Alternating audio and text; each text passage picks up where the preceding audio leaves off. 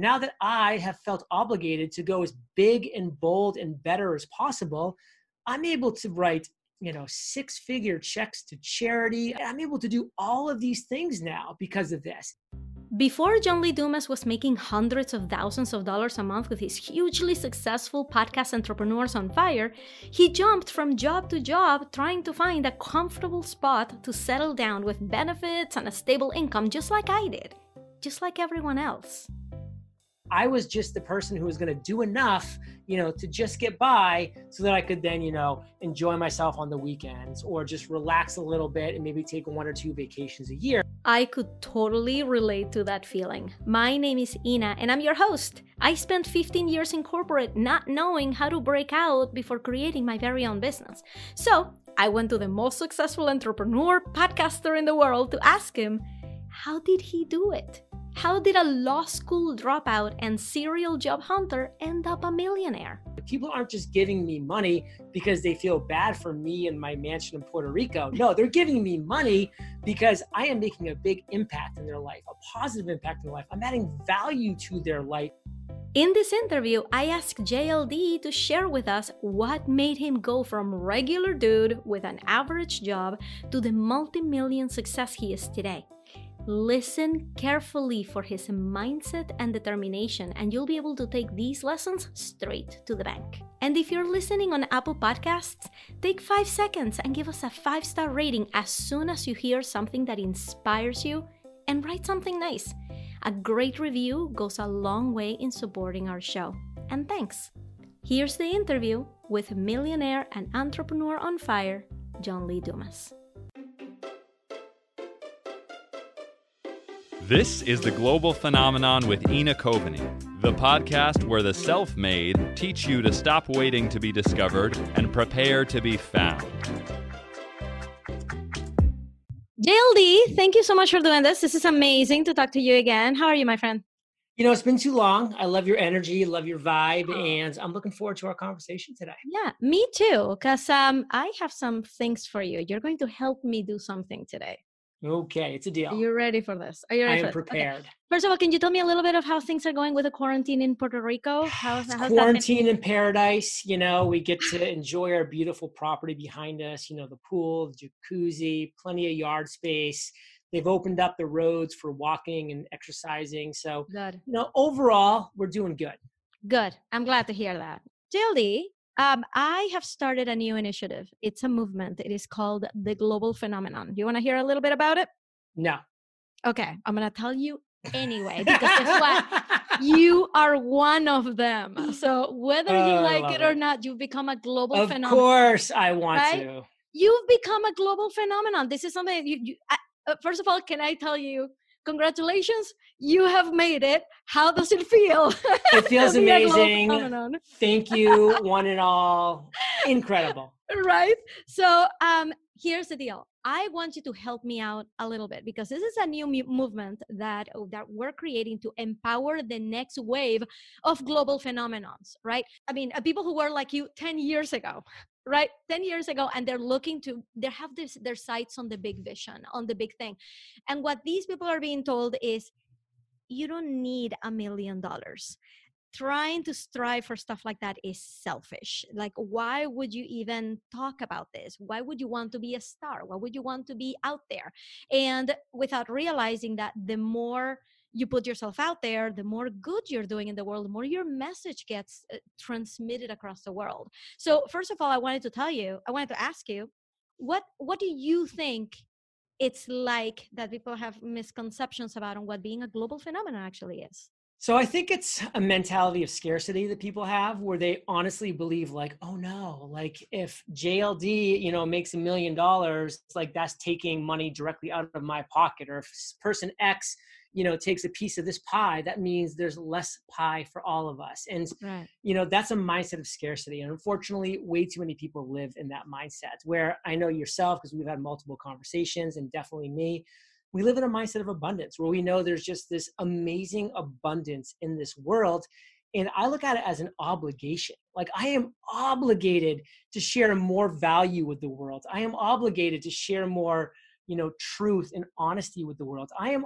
obligated to generate more revenue with my business as a direct result because guess what the more revenue that i make the more confirmation I have that I'm adding real value to this world. Like people aren't just giving me money because they feel bad for me and my mansion in Puerto Rico. No, they're giving me money because I am making a big impact in their life, a positive impact in their life. I'm adding value to their life. And now guess what?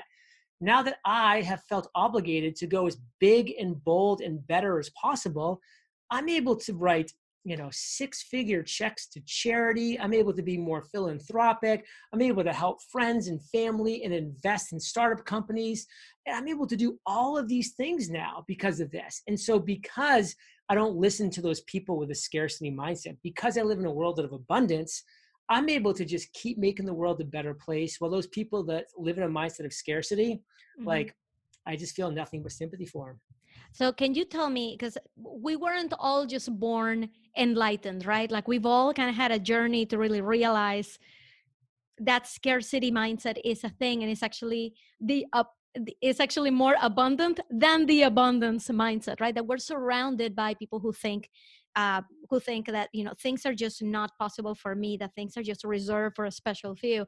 So can you take me back to a time when these fears were real right? We're here talking to people who for for whom scarcity is the the norm for they're surrounded by this. Take me back to a time when you were an average dude with average aspirations. You were going to your job every day right? What what was that like and what was what was happening that made you take that pivot so let me first say that was the first 32 years of my life. So mm-hmm. for anybody that's, you know, watching this or listening to this and you're 20 years old or you're 40 years old or you're 84 years old, like none of that matters. All that matters is that you keep consuming content, you know, that people like us are putting out here and that you believe and you go after that structure because for me, like I was just the person who was going to do enough, you know, to just get by so that I could then, you know, enjoy myself on the weekends or just relax a little bit and maybe take one or two vacations a year because again, that was just my mindset at the time. That was the people that I was hanging out with. You're the average of the five people you spend the most time with and frankly, the people I was spending the most time with they had very small and scarcity mindsets. So I did as well. And it wasn't until you know, I literally was just looking back over my life and being like, man, you know, in a lot of ways, I'm just lucky to be alive. I mean, I was mm-hmm. an officer in the US Army for eight years. I did a 13 month tour of duty in Iraq where I was a platoon leader of four tanks and 16 men. And four of those 16 men had the ultimate sacrifice. You know, they lost their lives during that 13 month tour of duty. And I looked back and said, man, that so easily could have been me. One step to the left, one step to the right. That's me. But you know what? It wasn't me now what? Like now, why don't I make the most of this life instead of just kind of skating by, instead of just living paycheck to paycheck, instead of you know living small when I could be living big? Because what do I have to lose? What's the worst case scenario? You know, I'm 28 years old and I go and live with my parents for six months. Fine, like who cares? Like let's take a couple big swings and see what happens. Like for you sports fans out there, man, Babe Ruth had the most home runs he also had the most strikeouts. Like he was getting big rips up there. He was taking big swings. And that's what I wanted. I just want to take a couple big swings. So that's why I decided to go all in and just have that mindset and surround myself with the right people. So, can you tell me a little bit of what that shift was like? I want you to imagine because this is this is the part that I told you that you know you're gonna help me craft this. You're gonna you're gonna help me out with this because there are so many people that just find that so aspirational. Like yeah. it, it it must be so easy for anybody who has all the time in the world, right? That's only reserved for those people. I'm way too busy for this, right? I want to know how to break out of this. I would love to know, like in your story, like is is that what you did like you know at 28 moving with your parents like what what were the, the things that you had to do to really start to step into this new role in life that you wanted to take what did that take I mean, first thing I think you painted a great picture about people just like saying, like, I'm just so busy. Like, for everybody else that has time, that's a possibility. Like, you as an individual that's listening or watching to this right now need to look in the mirror and take 100% responsibility you are exactly where you are right now because of every decision that you made. Like you want to complain that you have kids that take up all your time.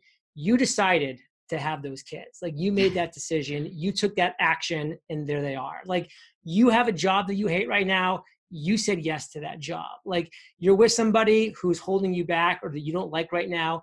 You're making that decision every single day to stay with that person. Like you are 100% responsible for everything that you are now living this moment in time and accept it.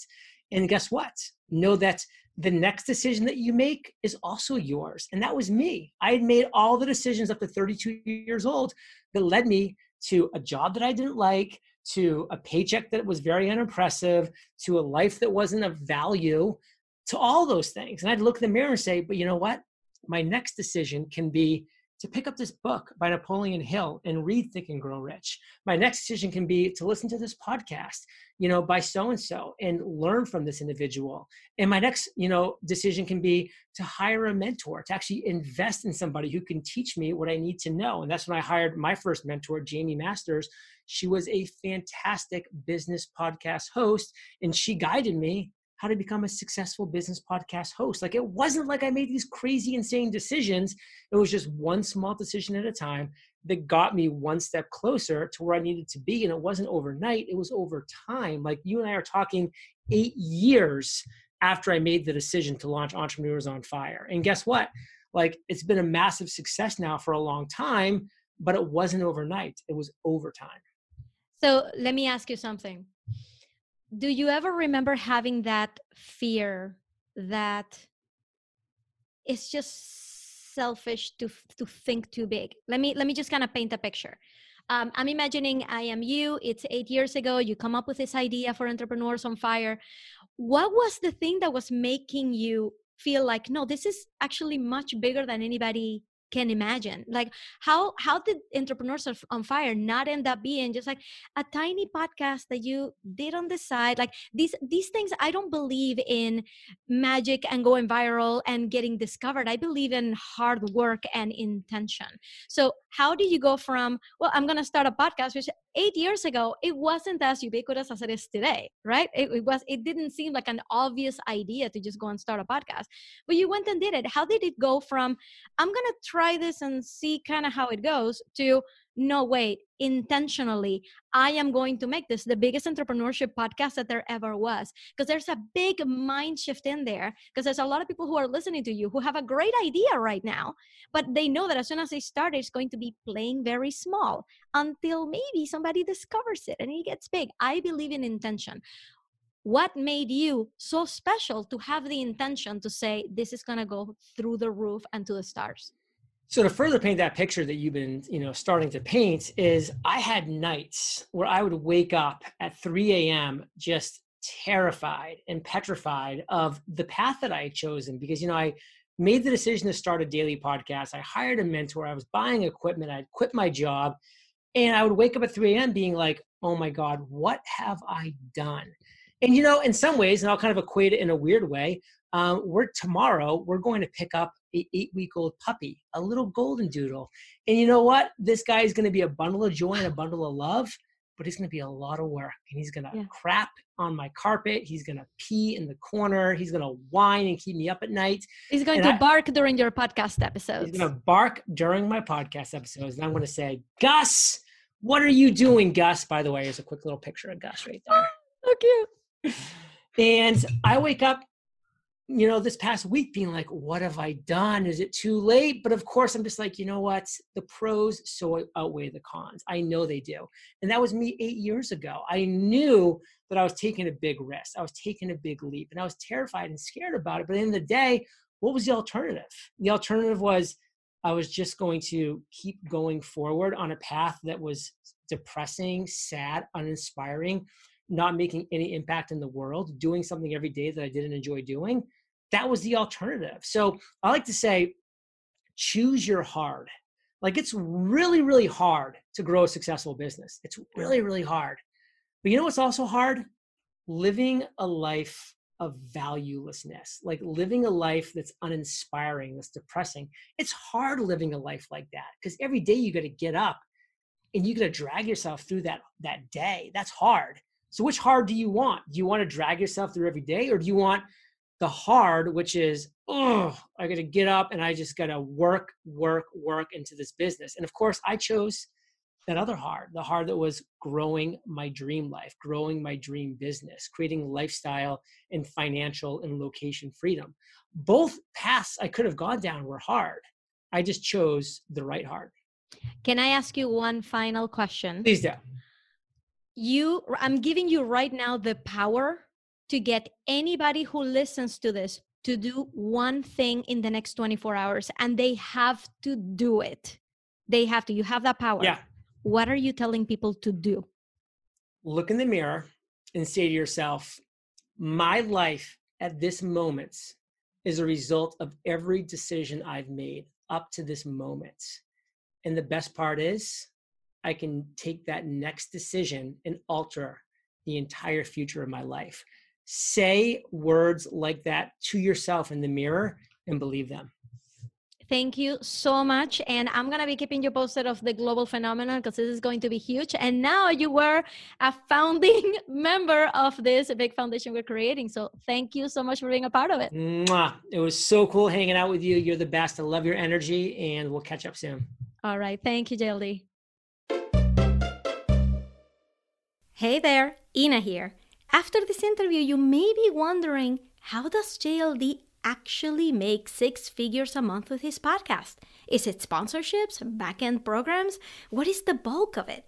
The truth is that there's a lot that we can learn from JLD's business model. So I will be back in the next episode to teach you the three things he's doing very right and you could start doing in your business right now, even if you don't have a team yet. So make sure to hit the subscribe button on your podcasting app and watch for the companion episode coming up next and to send me a question for the Q&A segment in the next companion episode, go to theglobalphenomenonpodcast.com and I will answer your question on the air. I'll see you on the next one.